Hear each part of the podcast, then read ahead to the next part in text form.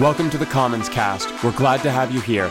We hope you find something meaningful in our teaching this week. Head to commons.church for more information.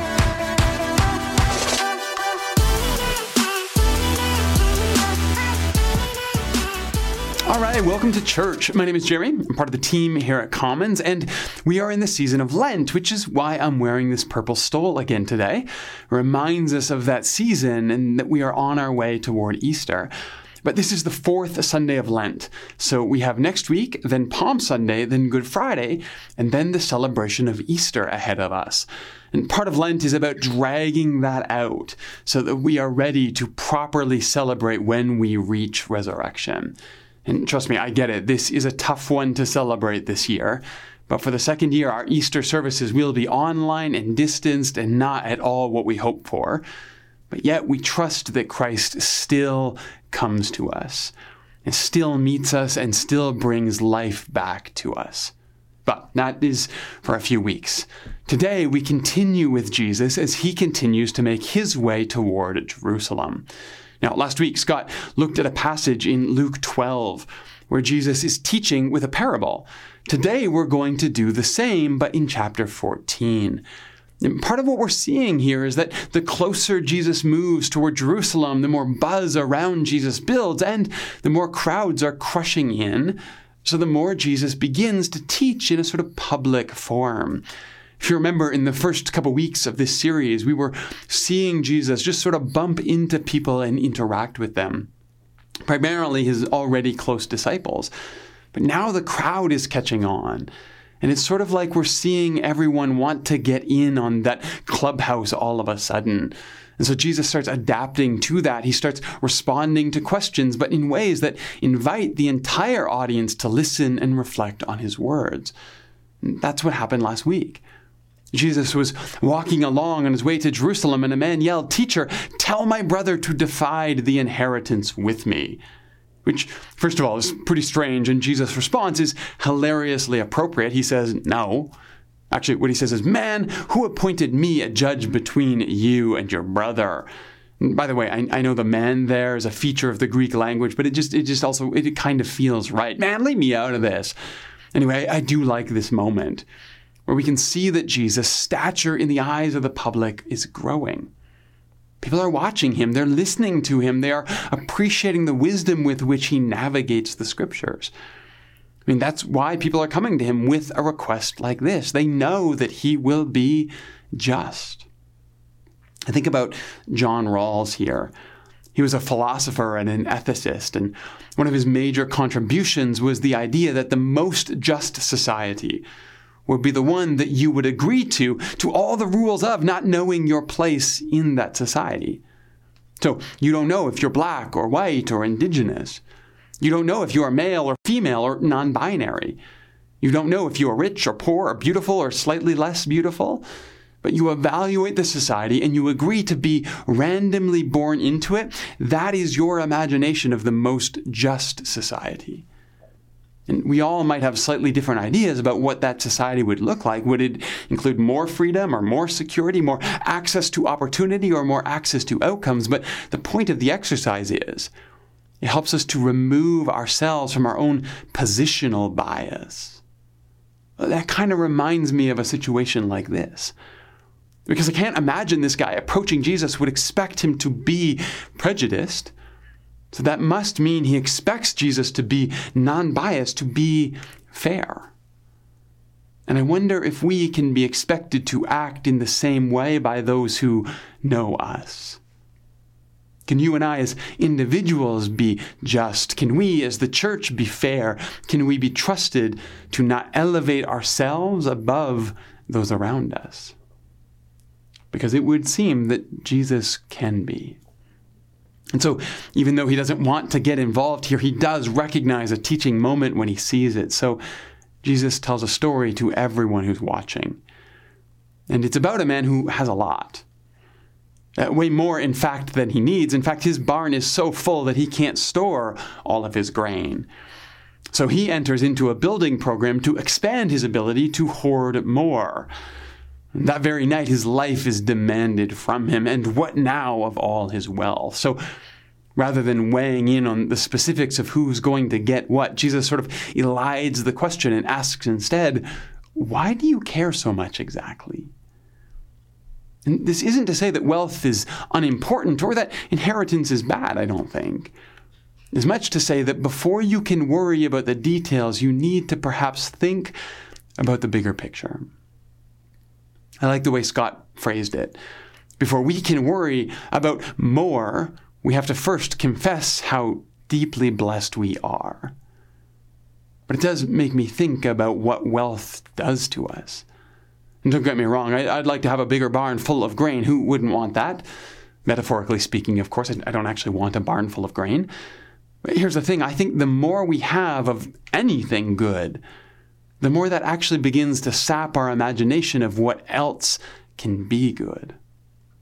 I mean, imagine, imagine having a barn full of grain and thinking that the thing you want more than anything else is a second barn full of grain. What's that if not a loss of imagination or an atrophy of creativity, a surrendering of all that surrounds us for more of what we already have? And honestly, that just sounds like a kind of death. So let's keep heading for Jerusalem together with Jesus. But first, let's pray. God, who comes near to us to journey with us, would you remind us first of all that we have been blessed with, all that we have been gifted?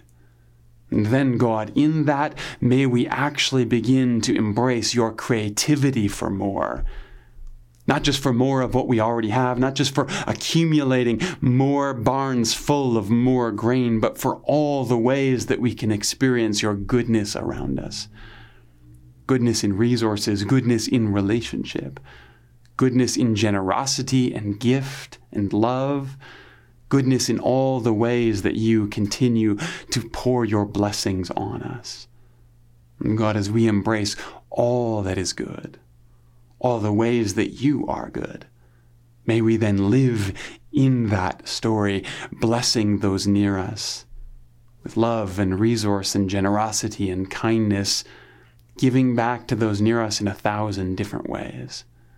May we be as good and generous as you. In the strong name of the risen Christ, we pray. Amen. Okay, today we're talking about kindness and challenge, sickness and greed, and making sure that the party is bumping. But first, let's read Jesus' parable, and, and then we'll go back and we'll set the stage. This is Luke 14, and we're reading verses 16 to 24 here. Jesus replied. So, first of all, we know he's responding to someone here, but we'll come back for that. So, let's listen to the story he tells first. A certain man was preparing a banquet and invited many guests. At the time of the banquet, he sent his servant to tell those who had been invited, Come, for everything is now ready. But they all alike began to make excuses. The first said, I have just bought a field and I must go and see it. Please excuse me. Another said, I've just bought five yoke of oxen and I'm on my way to try them out. Please excuse me. Still another said, I, I just got married, so I can't come.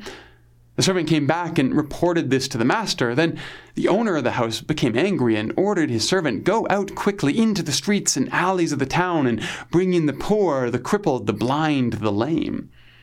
Sir, the servant said, What you have ordered has been done, but there is still room. So the master told his servant, Go out to the roads and the country lanes and compel them to come, so that my house will be full. I tell you, not one of those who were invited will get to taste my banquet. And again, this is a pointed Jesus and one that we see a lot in Luke. Not an unkind Jesus, I think. I think this is a story about how those who we don't expect find a seat at God's table, after all. But this is not a Jesus who is afraid to ruffle some feathers. And I think we should understand this. There's a difference between being kind and being passive. Across the street from the church here in Kensington is the Louise Dean School, a school for young moms that are finishing their high school education, and we've had the privilege of partnering with them for years.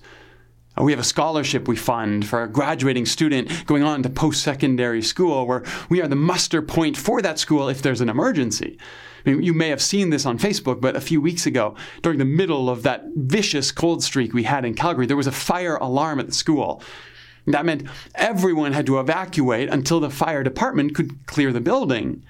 However, even 10 minutes outside in minus 30 with a nursery full of little babies, this, this was a bit of an emergency.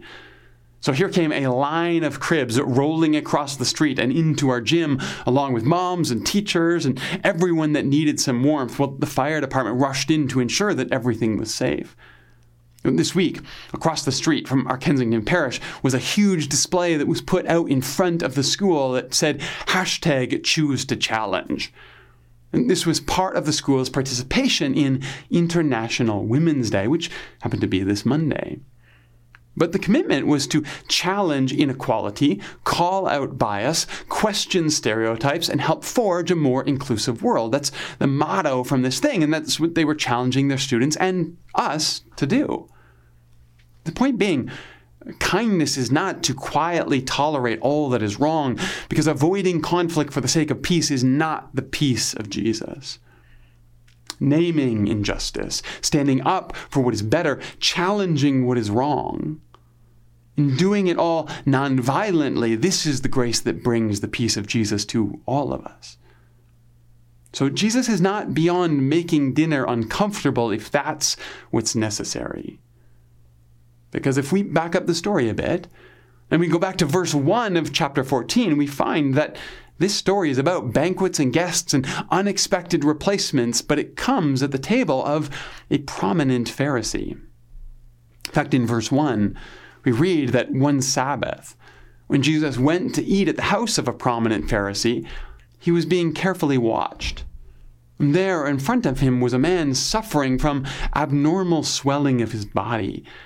Jesus asked the Pharisees and the experts of the law, Is it lawful to heal on the Sabbath or not? but they remained silent. So, taking a hold of the man, he healed him, and he sent him on his way. So, even before anyone can get seated, Jesus is already making this a little uncomfortable. And the context here is a Greek term, hydropikos, and that described a medical condition where the body retains water and, and, can swell up. It's quite painful. It's usually related to congestive heart failure or kidney problems. Um, it used to be called dropsy, but that term isn't really used anymore. But the interesting thing is that it was also a term that was used to describe abject greed in the ancient world. See, they took the image of, of a swelling, unhealthy body they said, This is what happens when your soul, when you keep gathering more and more to yourself, almost like what we saw last week in the story. There was a Roman saying, There's nothing more dry than a man with dropsy, and we could probably add, There is nothing more poor than the one who is greedy. And this is important for two reasons, perhaps. First, that Jesus is on his way to the house of a prominent religious leader the term here is archon, which meant a ruling Pharisee, which in the time would have likely meant that he was quite a wealthy man. And by the way, that should not be taken to mean that all Pharisees were wealthy any more than all of the myriad of controversies within celebrity Christianity should represent all that follow the way of Christ.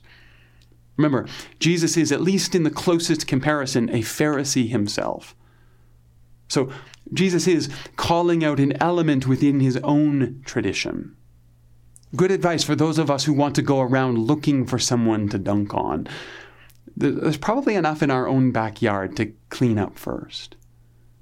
But if he is heading to the house of a wealthy man, it is interesting that he chooses a man afflicted with hydropikos, a a term that could signal greed, to start that conversation. Yes, Jesus is saying, I can heal this man. And yes, Jesus is saying the Sabbath is meant for you and for your good. But yes, Jesus may also be saying that what ails you, what it is that has stolen your imagination, your greed, this is not terminal either. I can help you. And I like this that even when Jesus challenges us, there is always an invitation for us as well. Now, we're still getting to why Jesus tells this story. So, in verse 7, we read that Jesus arrives at the house and realizes that as everyone is finding their seat, everyone is jockeying for position. They, they all want the best seat closest to the host, the most prestigious place at the table. I remember a few years ago, I was down in California to spend some time with this big time Christian writer, a chance to meet him up close in a small setting, and, and it, it was great. But one night we, we went out for dinner, and there was about 20 of us there and everyone was trying to figure out how they could sit closest to the star of the show. What, what seat was he going to take? How could they get close? And I thought to myself, well, I'm not going to do that. First of all, it's silly. Second, maybe if I just sit at the far end, this guy will notice how humble I am and he will come and sit near me. But that never happened, by the way. I just sat at the other end of the table. However, I, I did eat with a sense of self satisfied smugness about my own humility, which, by the way, is a very strange thing. Uh, we can turn even our humility into a weird source of pride. How messed up is that? But here, everyone is pushing and positioning and trying to get the cool seats, and Jesus tells everyone to chill. He says, Look, if, if you're having a dinner, here's my advice don't even bother with your friends. Invite those who don't even know you, might not even normally talk to you. They might not even be able to repay you, but trust me, God will. And then he overhears someone say, Yeah, that's right. Blessed is the one who will eat at the feast in the kingdom of God. And this seems to be that kind of self centered setting apart. And it kind of sets Jesus off. I think, I think it's sort of like what I felt in California. Jesus is trying to say, care about people who can't do anything for you because this is God's blessing to you. But around the table, what's heard is, be nice to them so that you can one up them when it comes to God's blessing. I mean, even listen to the language here. Blessed is the one who will eat at the feast in the kingdom of God. I mean, it's not meant in the literal sense that only one person will eat with God, but it is absolutely meant within that exclusionary framework of this one and not that one will be welcome at God's table. Even here, competition is still the framework, even when we talk about humility. we've just the same way now, the same way I did, turned Jesus' point into a weird humility competition. And so Jesus tells a story. And we read that story already, but to recap, a certain man, if you remember, we talked about this pronoun a few weeks ago. That certain is meant to imply that we all know who he's talking about here. And in this case, that certain man is the stand in for God. But that man wants to have a party, and so he invites everyone he knows. Interestingly, the, the party's on short notice, it seems. The man servant goes out with the invite saying, Look, everything is ready right now. Get to the table. Which makes me think a lot about what we want and when we want it. Often, I, th- I think we're pretty aware of our instant gratification culture. No one wants to wait for anything anymore. I don't, which, by the way, is the point of Lent. It's forcing us right now to slow down and notice what we're waiting for. But just as insidious sometimes, I think, is our overly programmed lives that also can rob us of the joy of an unexpected gift. I mean, look, I, I, get it. Sometimes there are commitments and obligations and things we must attend to. But don't miss the moments that arise organically. And just last week, I was I was in the house. I was getting ready to come into the office to work on touching up a sermon. And as I was getting ready to walk out the door, my son came running down the stairs around the corner and asked breathlessly, "Do you have to go to work today?" And I said, "No, I don't."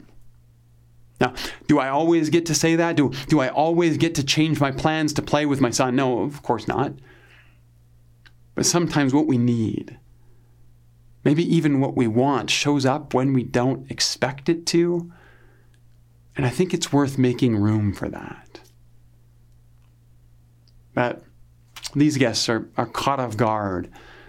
And of course, they would love to party with the host, but this isn't a good time. One has bought a field and wants to check it out. Another has just bought some oxen and wants to see what they can do. Another just got married and well, he has plans that evening. You get it. So the servant comes back and explains the situation, and the host says, Well, I still want a party. So go out quickly into the streets and the alleys of the town and bring in the poor, the crippled, the blind, the lame. Now, this is interesting Because while the first group were invited to the table and chose to decline, this time the master says, Go out and find this second set of guests and bring them to the table. In fact, if you go back earlier in the chapter, Jesus exhorts those he is literally sitting around the table with to invite these same people to their tables. But here he says the master will do more than that. God will bring them to the table.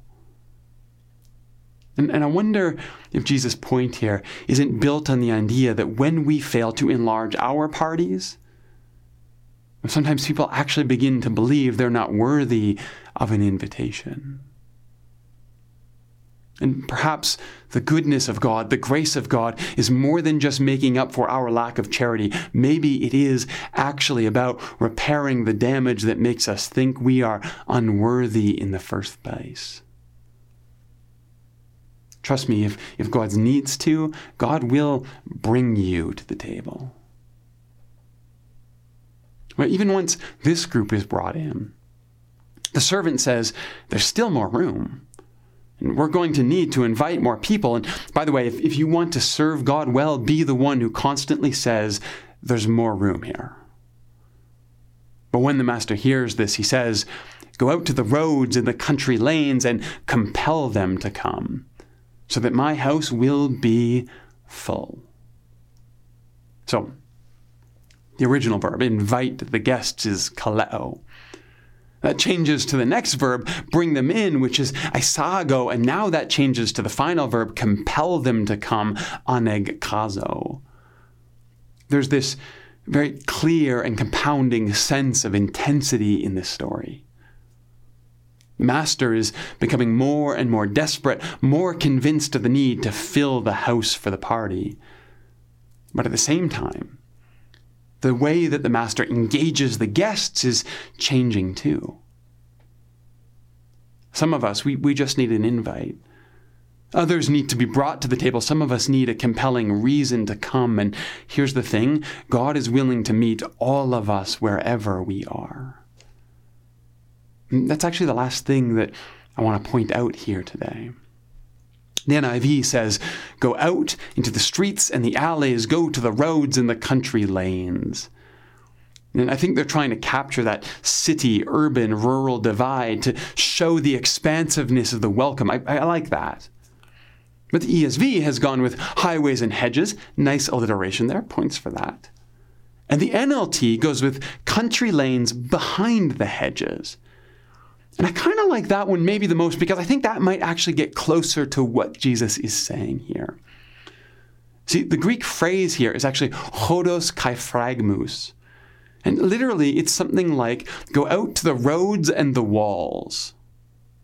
And the meaning here is probably something like go out beyond the city limits, past the walls that protect us, out to where it's dangerous and unpredictable, and bring those people back into my home.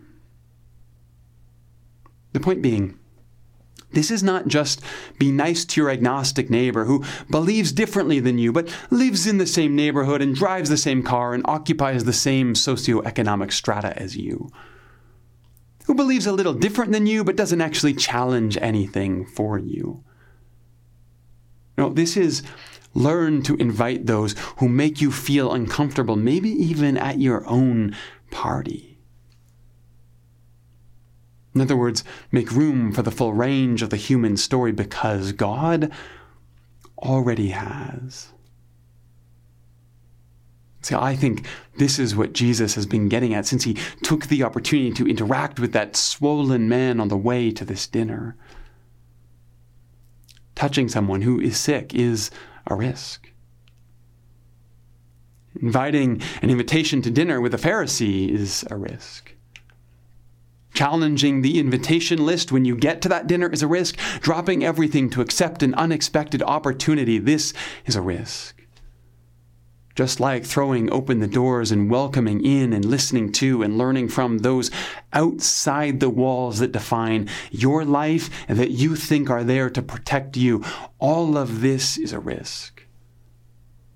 All of this is the way of God who risks everything to see the table full and joyous, bubbling over with energy.